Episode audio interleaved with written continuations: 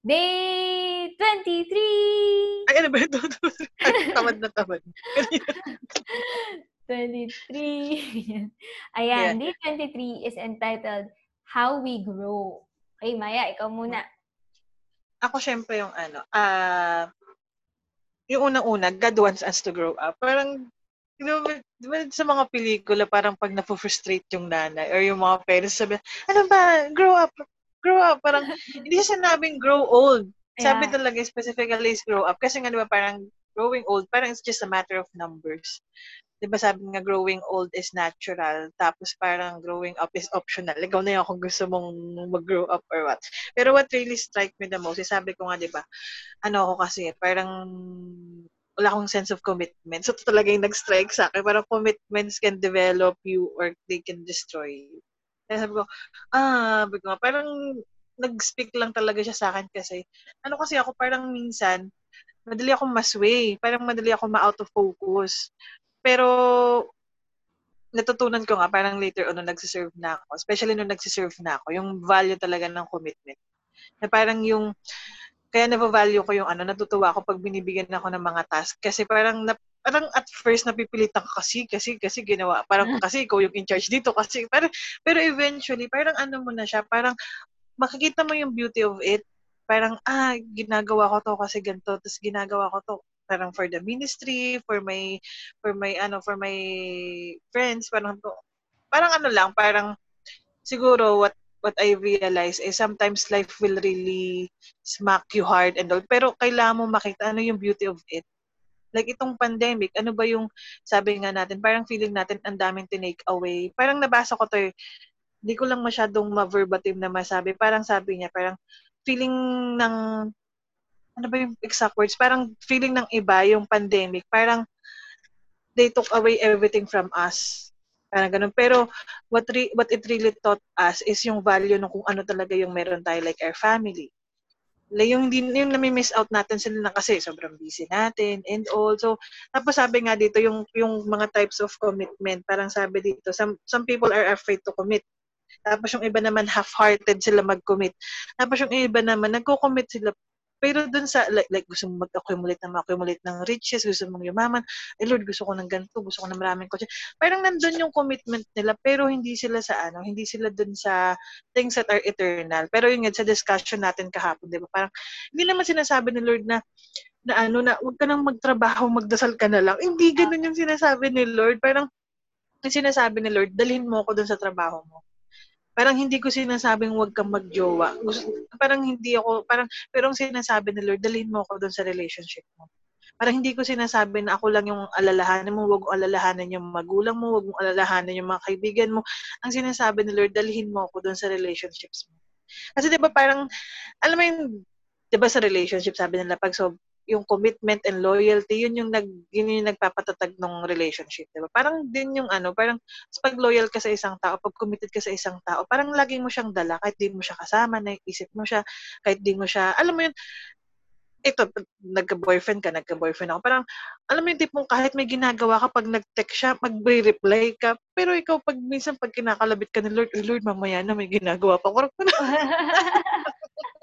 Lord, wait lang ako. May ka-meeting lang ako, Lord. Pero ganun yung ano, ganun siguro yung commitment na sinasabi sa atin ni Lord, na parang yung kahit saan dala mo siya, kahit saan naiisip mo siya. Parang yung prayer life and prayer time. Parang yung sobrang napaka-minute lang na, Lord, aalis na ako, Lord, nasakay na ako ng jeep, Lord, ganyan. So, siguro yung ganung klase ng commitment. And really, naisip ko is yung how do I stay commitment with God? Is, ayun na naman, nag-jump lang ako dun sa last part, ha? Yung where, parang yung thinking of others is yung the heart of being Christ-like. So then again, parang, siguro feeling ko lang, ha? Parang, ang gusto ko maging, ano bang tawag dun? Commitment. Parang, every time na ma-feel ko na out of focus ako, I would focus on someone. Or titignan ko yung someone na, alam mo yun, parang just for me to be reminded na yung commitment ko kay God is also commitment ko dun sa mga taong nasa paligid ko. Kasi diba, committed ka, parang yung commitment na gusto kong i-build, deeper commitment na gusto kong i-build kay God is really maging rooted ulit dun sa service.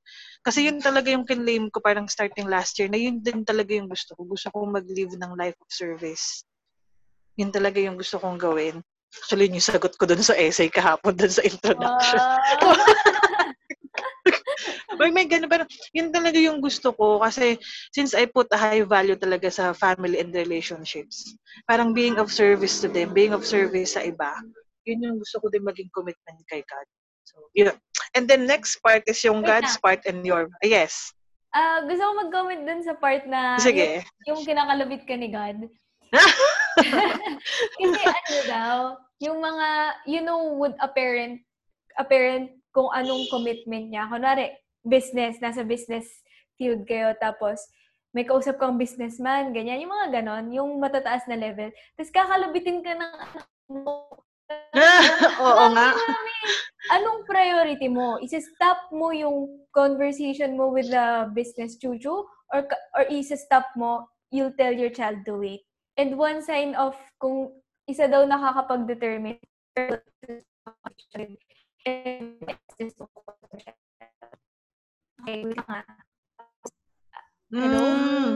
Choppy ka. Yung dun sa ano, yung dun sa, sino yung istatap mo, yung child or yung meeting? Yes.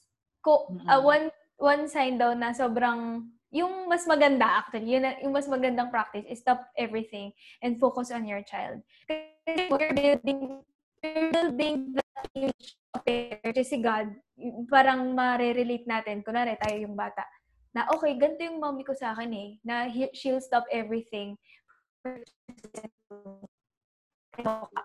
Ka-trivial. And parang nakakatuwa lang na ganun din yung magiging image natin kay God pagka tayo na yung nakikirelate kay God.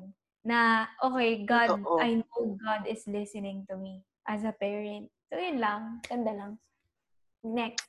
So, yun. Okay. Yung next na nag-speak sa akin is yung, syempre, nakakatawa. Parang yung God's part and your part. Parang, ito na naman, sabi nga dito, diba?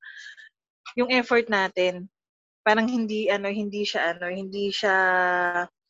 siya yung kay God lang manggagaling. Ito nga yung sabi dun sa first part, diba? Parang the very thing that you need to get started is to really decide. Decide that you want to follow Jesus. Decide that you want to, parang to welcome Him sa buhay mo. Or dun sa mga trivial stuff na ginagawa natin every day, di ba? You just have to decide. Di ba? The first thing is you decide. Sabi mo lang, yes, Lord. Di ba? And then, everything will follow. Ito nga. Tapos yung dito, yung working out and working in. Di ba? Hindi naman sinabi dito nga na God will work for you. No. God will work in you. Ibig sabihin, so He will inspire you, tapos ikaw pa rin yung mag-a-act. Kumbaga parang yung motivation niya, yung empowerment, manggagaling sa Kanya. Pero at the end of it, yung action, manggagaling pa rin sa atin. Kasi hello, hindi naman mayayakap ni Lord yung magulang mo, ikaw yung yayakap sa Kanya. Pero i-inspire kayo na yakapin mo yung magulang mo or maging mabait ka dun sa iba, parang ganon. So, eto. And then, yung changing your autopilot. Yung sinasabi, yung minention ko nga kahapon na yung tatlong sinabi ni Saint Paul. Parang tanggalin mo yung dati mong old ways, change the way you think, and then build new habits. Parang ito, parang sobrang nakakatawa na hinighlight dito on how important it is na baguhin natin yung mindset natin, na baguhin natin yung way of thinking natin. Tapos dito, sobrang na-amaze ako kasi ngayon ko lang talaga ito nalaman na yung repentance pala comes from the Greek word which means to change your mind. Ibig sabihin to change the way you think. Kasi feeling ko pag repentance, okay, nagsisisi ka. Pero yung pala yung meaning nung, tapos nagkaroon ako ng whole, parang different understanding kapag nag-repent tayo, pag nag-sacrament of reconciliation, parang feeling natin kasi okay, parang sabi mag-repent and all. And kasama pala doon sa sinasabi na repentance is baguhin mo yung way of thinking. And feeling ko kasama doon yung the way you think of yourself. On how you see yourself. Parang after mong magkasala, after mong ng reconciliation, parang do you still see yourself as sinner? Parang, kasi baka nandun yung, yun ngayon lagi yung pinag-uusap natin, napatawad ka na, kasi ikaw hindi mo patawad yung sarili mo. I think yun, kaya sobrang ang amazing nung word na repentance na yun pala, parang to change your mind. Parang, o at times na parang, alam mo yung feeling, kunyari, nag-fail ka sa business, parang may nangyaring, or sa, ano na lang, sa daily task mo sa work, parang meron kang hindi na pasa and all, parang napatawad ka na ng buong team. Tapos ikaw parang, pili mo napaka-incompetent ko, hindi talaga ako dito, parang ha, parang, pero okay na sa lahat. Tapos ikaw na lang yung nag-iisip ng ano, ikaw na lang yung nag-iisip na ganun ka pala. Ikaw na yung, parang yung mga pagkakataon na feeling mo, ganun yung tingin ng ibang tao. Parang magandang isipin na yung ibang tao mo talaga yung nag-iisip ng ganung klase sa'yo or ikaw lang yung nag-iisip. Kasi yun yung pagtingin mo sa sarili mo na if you feel so insecure and incompetent and unworthy, feeling mo ba yung iba yung nag-iisip nun or baka ikaw naman yung nag-iisip nun sa sarili? Kasi yun nga, diba, our thoughts affects our action.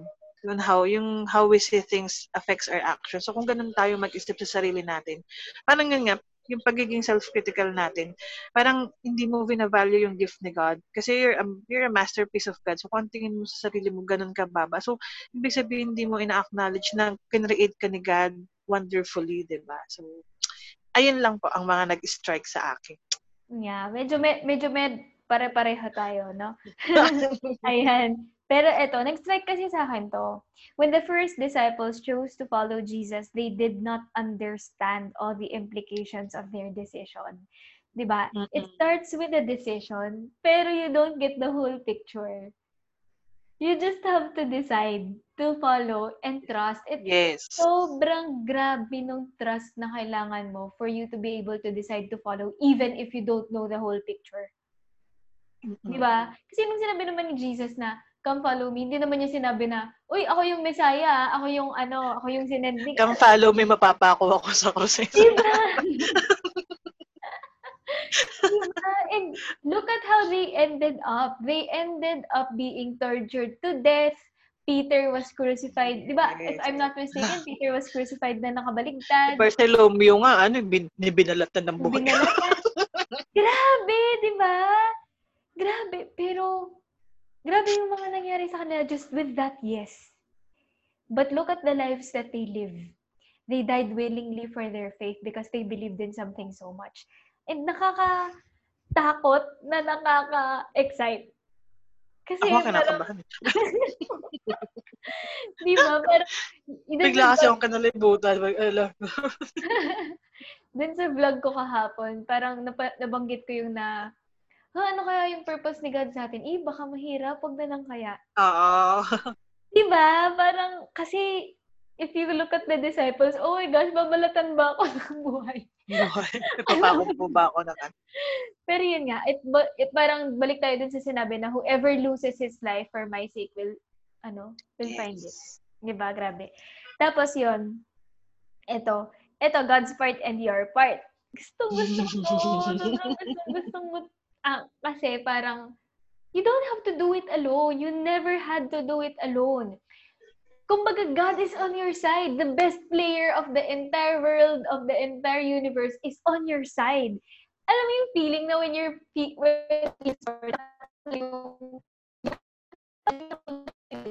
shopping. Yan. Okay. Yan. Oh, medyo. Okay mo. Hindi siya sa mic eh. Alam naman natin na hindi na siya sa mic. Okay na yan. Ah, choppy pa rin. Ayan, medyo okay yan. Ayan. Okay. Ayan. Go. Ano tawag dun sa best player pagka sa sports? MVP ba? MVP. Yes. Diba? How you feel so confident when you're playing with the MVP, when the MVP is on your team? Okay na. Done deal na. Diba? Ganun yung feeling na na-realize ko to nung diniscuss namin yung saints in heaven. Copy! Yeah, go. Kaya natin yan. Their sole purpose, yung saints, na ano mo yun? Yung saints? We're discussing about saints. Saints, as in mga santo. Yan. Their sole purpose in life is to pray for you. Ang goal talaga, ang main goal nila is to get you to heaven. Wow. Yun yung main goal nila, kaya sila nandun sa heaven, they're just praying 24/7 for you. Tapos parang naisip ko, wow, a lot of good people are on my side. I don't have to do it alone. Yes, parang inaatake ko ni Satan, ganyan, inaatake ko, ganyan, ganyan. Pero hindi ang dami kong teammates cheering on me. And God is on my side. So parang, wow! Parang, it only takes you, your decision, your actions, to cooperate with them. Kasi parang given na you're gonna win eh. Lahat ng MVP na side mo eh. Yun yung goal nila. Ikaw, goal mo ba yun? And sometimes we natin maging ano lang, water boy lang tayo. Nagsisettle tayo sa ganon. Parang, ayun, ang ganda lang nung image na yon na ako na lang hinihintay eh. Sila ko hinihintay. Another thing is, yung sa willpower, lagi kong prayer yung ano, lagi kong prayer yung God, change my mind, change my heart. Kasi, nakuha ko yun. Ay, ano lang yung repentance pala na sinasabi mo. Ano, yung repentance. Na-excite ako dun sa repentance, biglang nag-choppy. Ano ba yun? Ayan, hindi nga talaga siya sa mic. Yan. Ayan. Ano, sige, mamaya yung repentance. Willpower. I've always asked Jesus, ever since nung diniscuss namin siya sa second subject namin, na love namin yung teacher namin sa second subject na yun.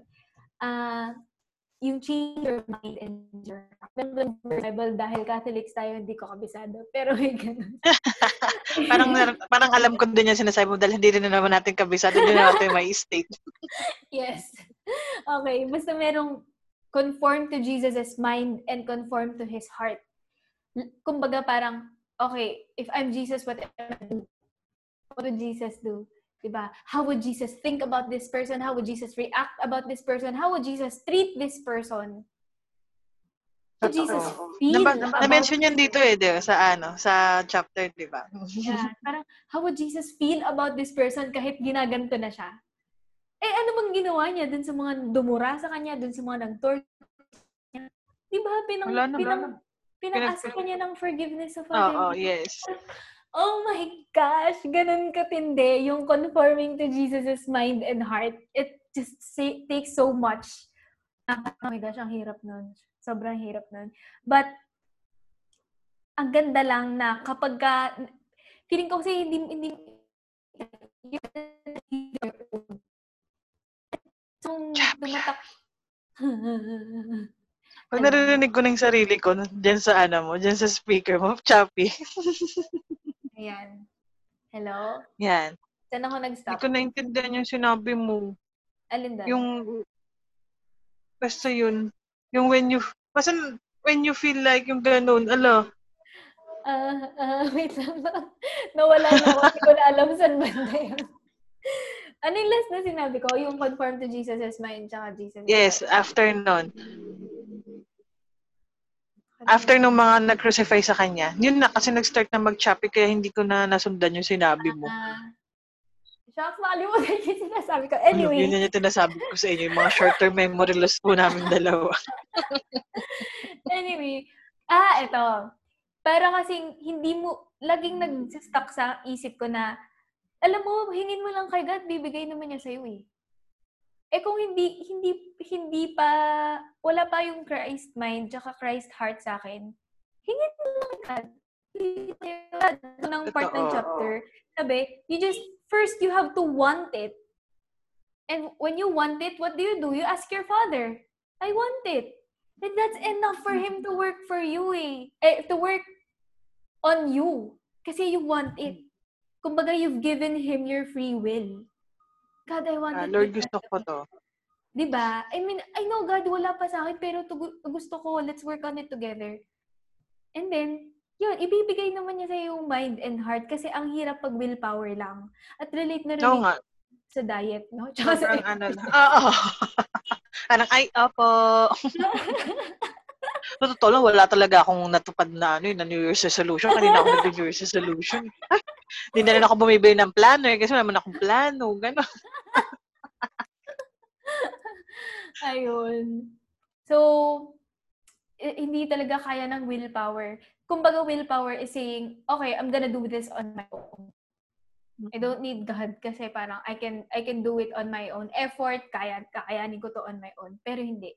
You still need God. His conforming you to His mind and His heart. Yan. And lastly, yung repentance. Ayun nga. Ayun nga. Ay, may repentance. Ayan. Na-excite ako kasi i-discuss niyo yung meaning ng word na repentance sa second subject niyo. Na syempre wow! Lang, ganun pala yung ano nun, yung structure. Ay, sige po, magkikwentuhan po kami yung very, very light dun sa subject. Kasi ano nung pinresent sa akin ni Miss G, okay, meron parang may general subjects. Tapos meron lang yung ano, yung sa major lang yung part, yung sa hapon. Okay, sabi ko, ganun pala yun.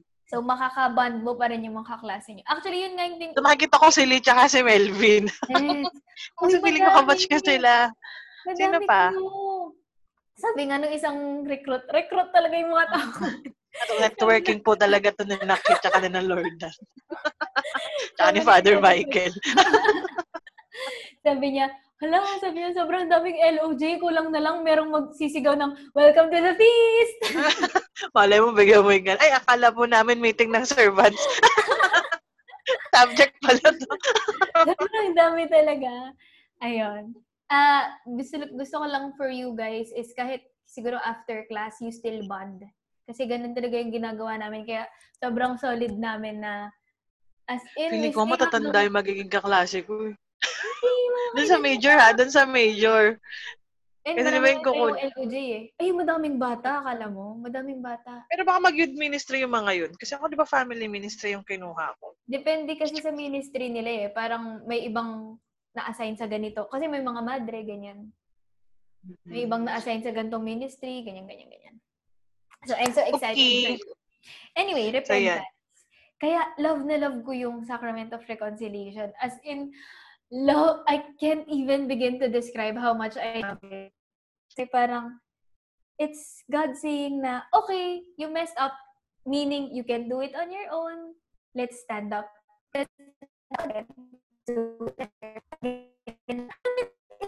Chappy. You cannot do it on your own. Ayan. You cannot do it on your own. Let's stand back up again. Together. So it's God's way of giving us unlimited chances as long as we live. Like, I can go to confession every minute. You won't mind. Kung every minute ako nagkakasala. Diba? That's so gracious of you. Kasi, sabi ko sa'yo na, yung sinasabi ni Father Mike Smith na, when you, diba, nandito ako sa level na to, basta ito yung level ha, nandito na to, kasi gumaling ka na, hindi ko na nakakommit yung sin na yun, tapos, shucks, nakommit ko. When you go to the Sacrament of Reconciliation, God not only restores the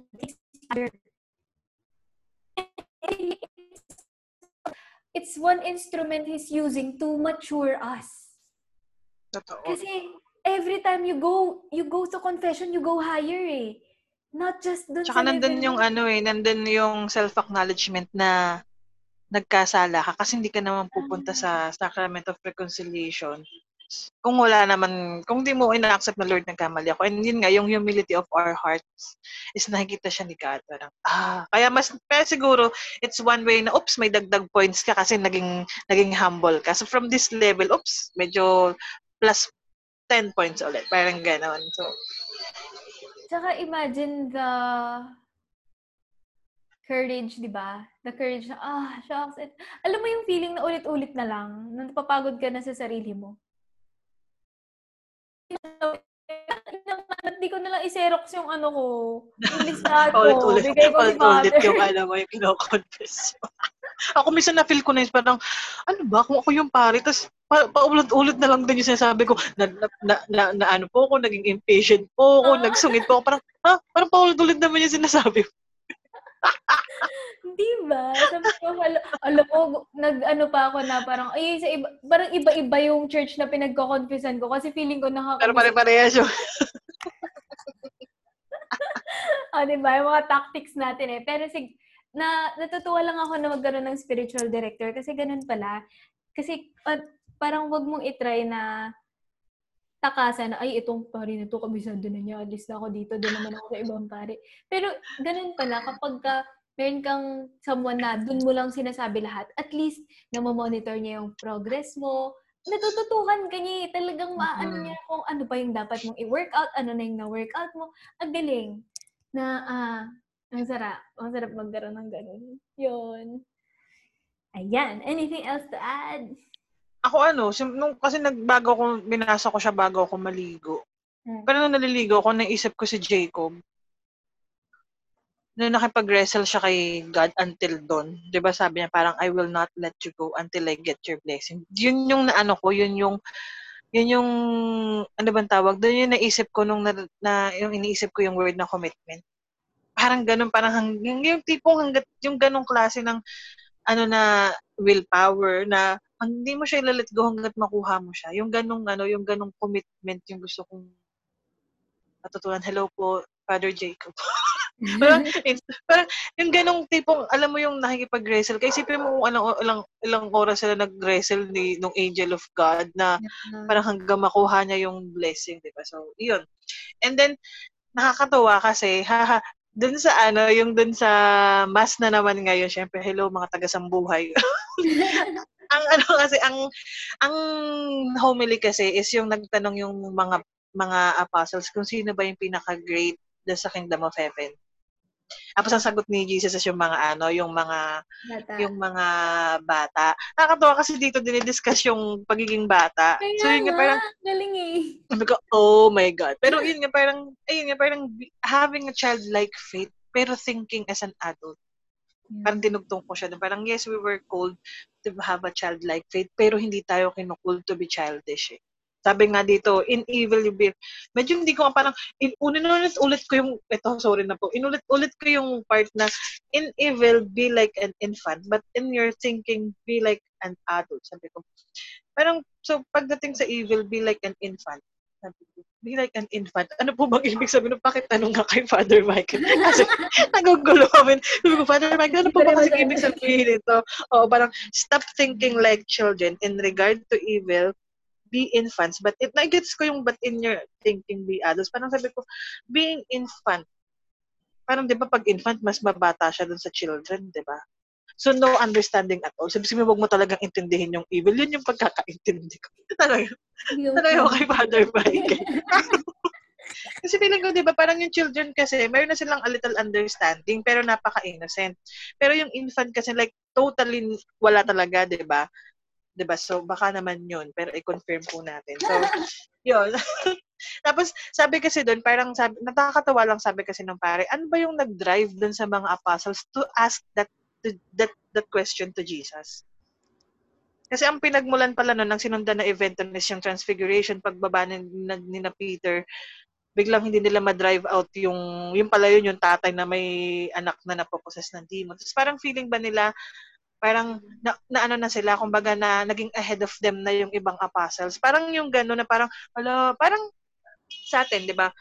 Yung iba siguro, napapatanong tayo na parehas naman kami ng group, parehas naman kami nagpipray, pero bakit kaya mas madami na siyang nare-receive na blessing? Bakit kaya parang mas nag-boom yung business niya?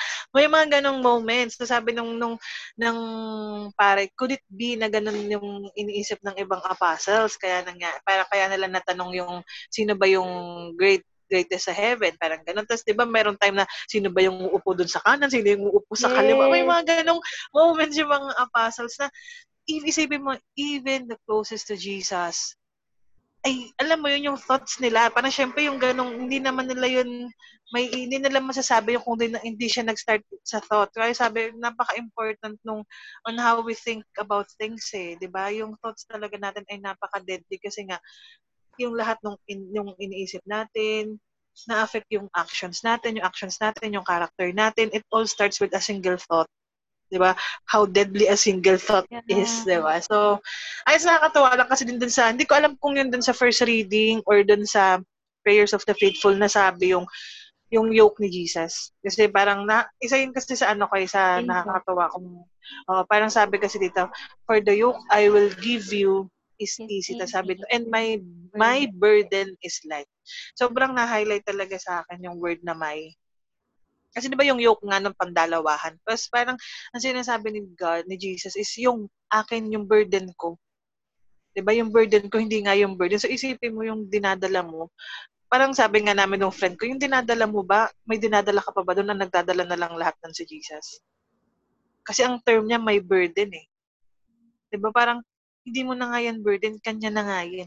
Diba? Bigay mo na lang kay God. Parang, yung, diba, yung yoke before it was meant for two cattle, diba? For two cows. Parang, 50-50 ba yung kayo ni Jesus? Baka nga, 10% na lang sa'yo, 90% na kay Jesus na, diba? Kasi parang, inaano na niya, inaako na niya yung burden natin.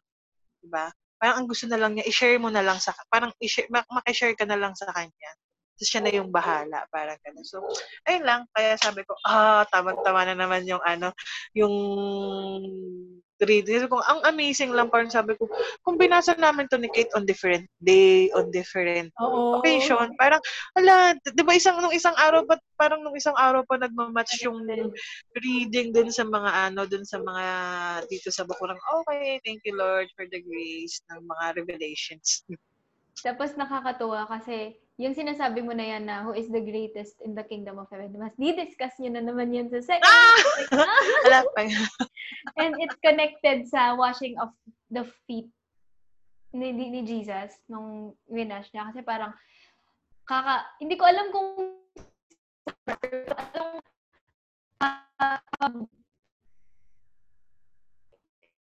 ask yun. Ayan, nagchachape ka sabi niya kasi wag mo i-preempt si Maya dun sa subject niya. Sige. Wag kitang i-preempt. Sige, dun na lang ayan, sa sabi, Lord, okay, magchachape ka kayo.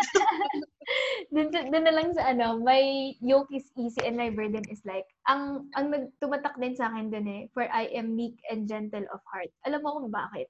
Kasi when God was asking me to do something, sobrang kinatakutan ko, ang lagi ko lang prayer sa kanya, God, please be gentle. Hindi ko kaya to. God, please be gentle. Tapos parang, oh my God, kinilabutan ako, Kate. Kwento ko later kung bakit. Diba? Parang, oh my gosh, hiniling ko pa yun. Siya na nga una nagsabi sa akin na, I am meek and gentle of heart. Parang, wow! He's already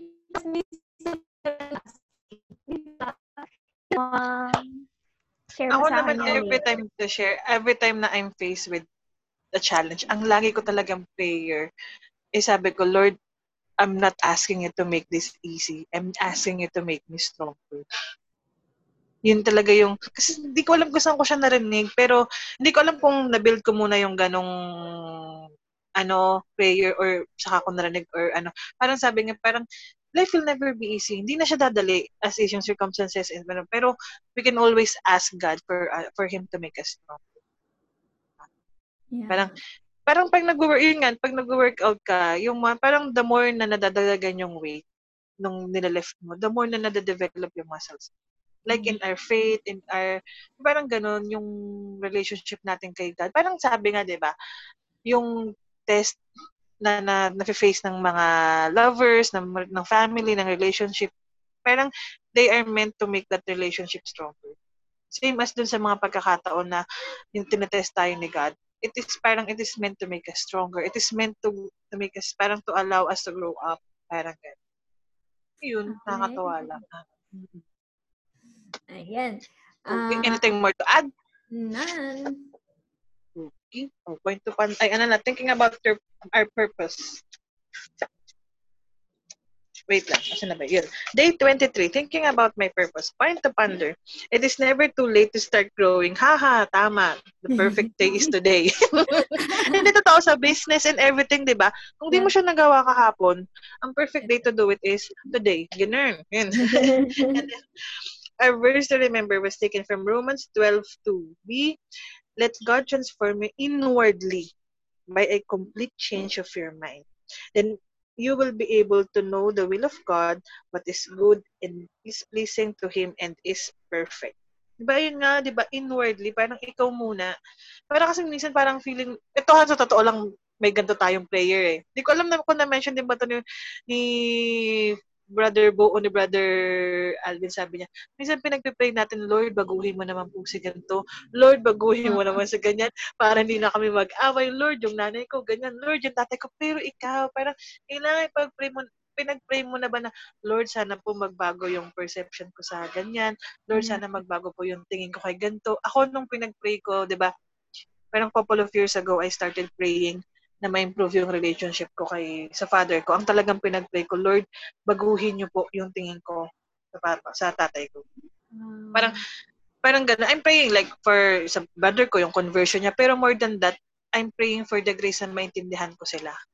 Unlike before na, Lord, sana ganito, sana ganyan, ganito, si ganito kasi, ganyan, si ganito kasi, ganyan. Pero hindi, parang, yun nga, natutunan ko din na ipag-pray din natin lagi yung, Lord, sana po baguhin nyo yung perception ko tungkol sa ganitong matters. Lord, baguhin nyo po yung tingin ko kay ganito. Parang ganon yun. So, always allow na ikaw muna i-transform ni God bago mo i-ask na baguhin nila yung ibang tao.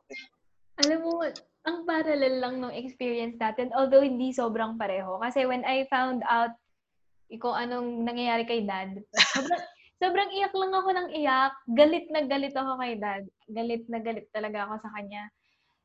Pero, alam mo, I never prayed that prayer na, Lord, gusto ko siyang maintindihan. As in, galit lang ako sa kanya. Pero, natutuwa lang ako na even though I did not pray that prayer, that's exactly what God did to me. He made me. Kasi yun yung kailangan mo. Grabe, grabe. As in, lalo na dun sa second subject namin. Hindi, third subject namin ng second sem. Yun, mabamind blown ka. Grabe, second year na kayo, no? Tri-sem ba? Sorry. Two sems. Okay. Yun. Yun lang. Okay. So, our question to consider is, what is one area where I need to stop thinking my way and start thinking God's way? Ako siguro sa finances, yun yung talaga naisip ko kanina. Kasi mag-gastos ako. Bakit po ba ang gastos, diba?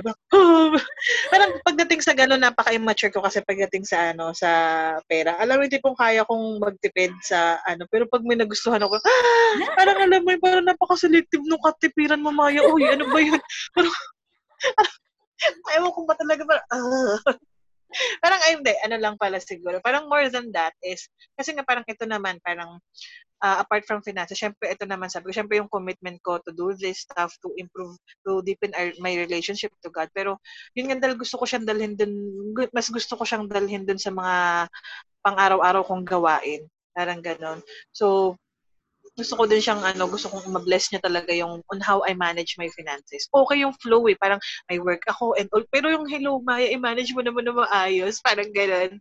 So, alam mo, parang naano ko siya, parang namamanage ko naman siya. Pero, alam mo, may pagkakataon minsan na, pag gusto ko ng ganitong pagkain, pero, naman, parang like, yan, may savings and all. Pero yun nga, mas gusto ko pa siyang i-improve.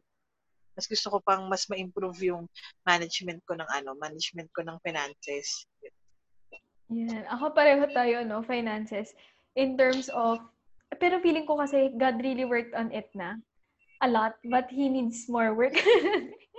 Parang kasi dati, simula pagka-graduate ko, ganun na yung iniisip ko na gusto ko ng maraming pera para sa akin. Sarili ko. Gusto ko ng kotse, gusto ko ng malaking bahay, gusto ko ng travel, basta very self-centered. Pero simula nung nag-serve ako sa Feast Bible,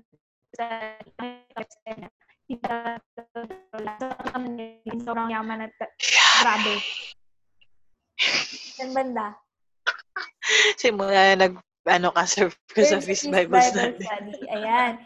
Na-inspire ako kina Tito Roly at Tito Dona kasi grabe, sobrang yaman nila. But they gave everything. They're so generous. For ministry talaga, for God. Tapos full-time talagang nagsiserve kay God. Then, that really changed the way I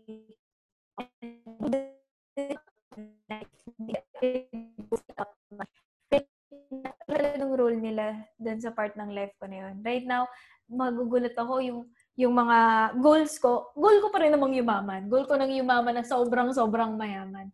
Pero yung mga goals ko, very centered na on other people. Well, first and foremost, syempre, family ko. Diba, unang-una gusto ko maging full-time mom. And ayoko lang nung na-experience ko na my dad and my mommy was so busy with their businesses na wala sila masyadong time sa amin. Kaya very distant kami as a family. So sabi ko, ayoko ng ganun. Kailangan sobrang yaman ko para hindi ko na iintindihin yung business. Magfo-focus lang ako sa anak ko. Another is, sobrang ko na-inspire na mag-donate sa maraming ministries. And God, I feel like God is putting a lot of population, giving me a heart for this specific population for me to help. Kunwari, ako, PT ako. So, may heart ako for people with disabilities. That's definitely one ministry or group of people that I would cater to. So, yun. Yun lang. Ako yun din. Ngayon din gusto kong i-ano sa kanya yung on how I manage my finances. Kasi nga, parang madami akong gustong paggamitan ng maayos. Parang, instead na yung mga... Kasi parang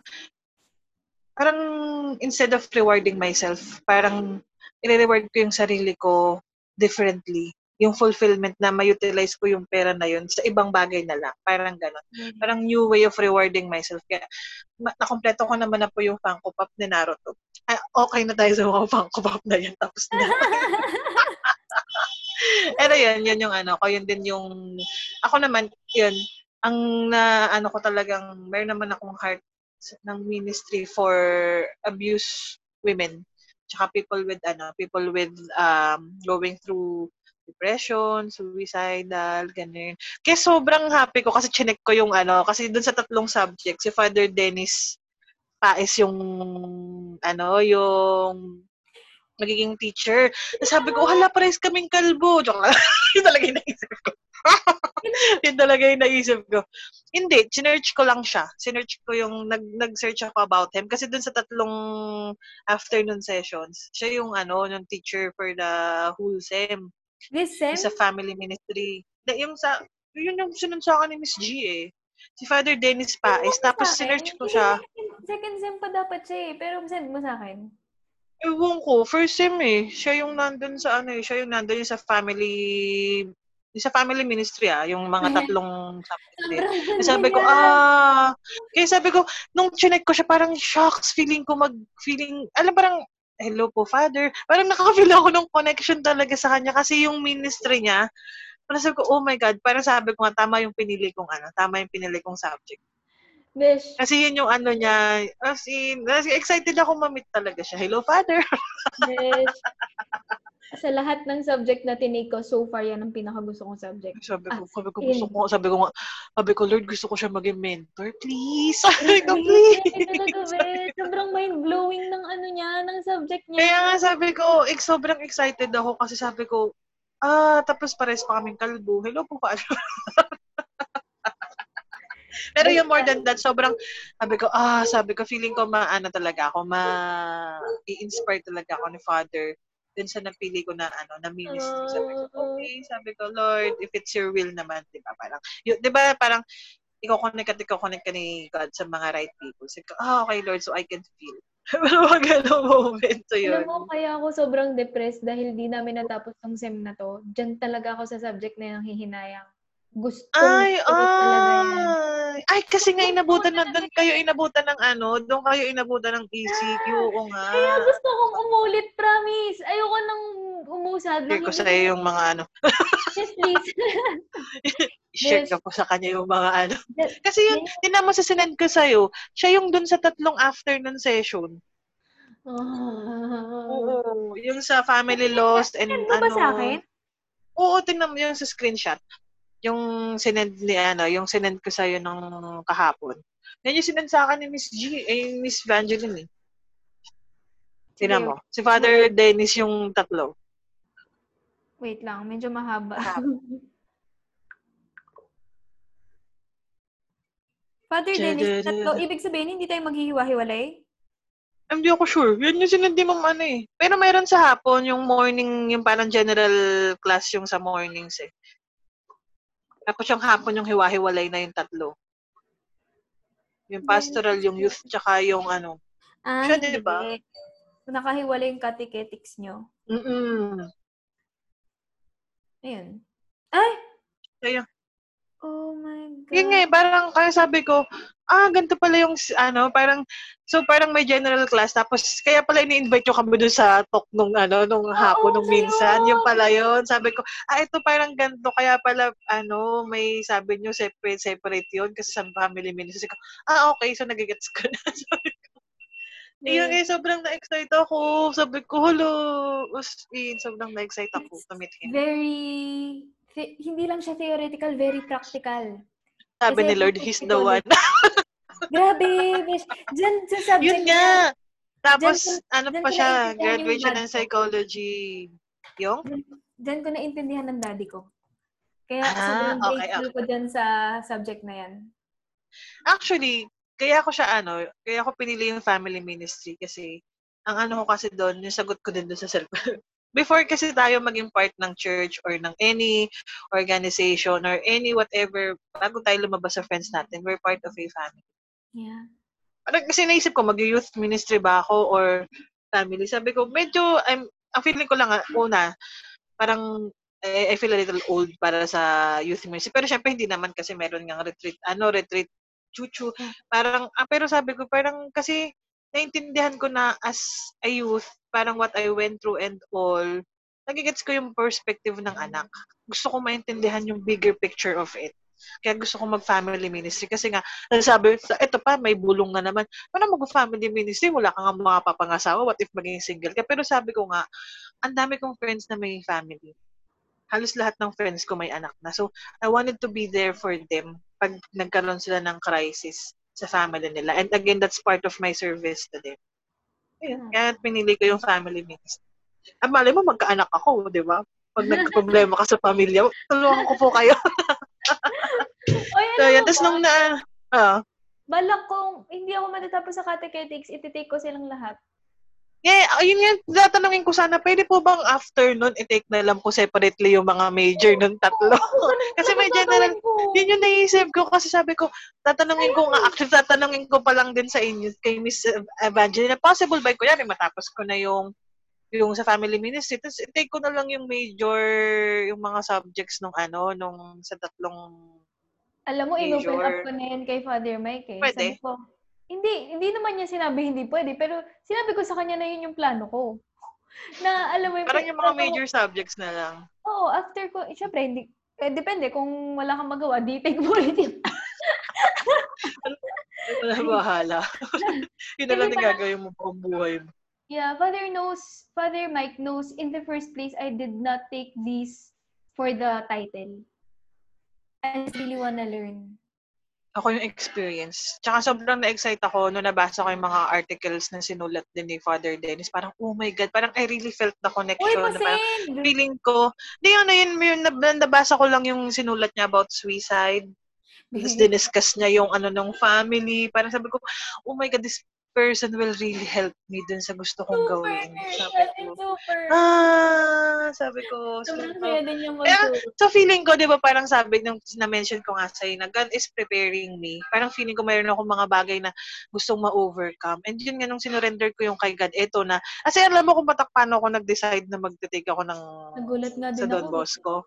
Kasi nag-ano lang ako, parang, kasi nag-juggle talaga ako sa to take up DBA, kasi dapat magdo-doctorate na ako ng BA, or mag-units of edu ako, kasi gusto ko ding mag-take ng units.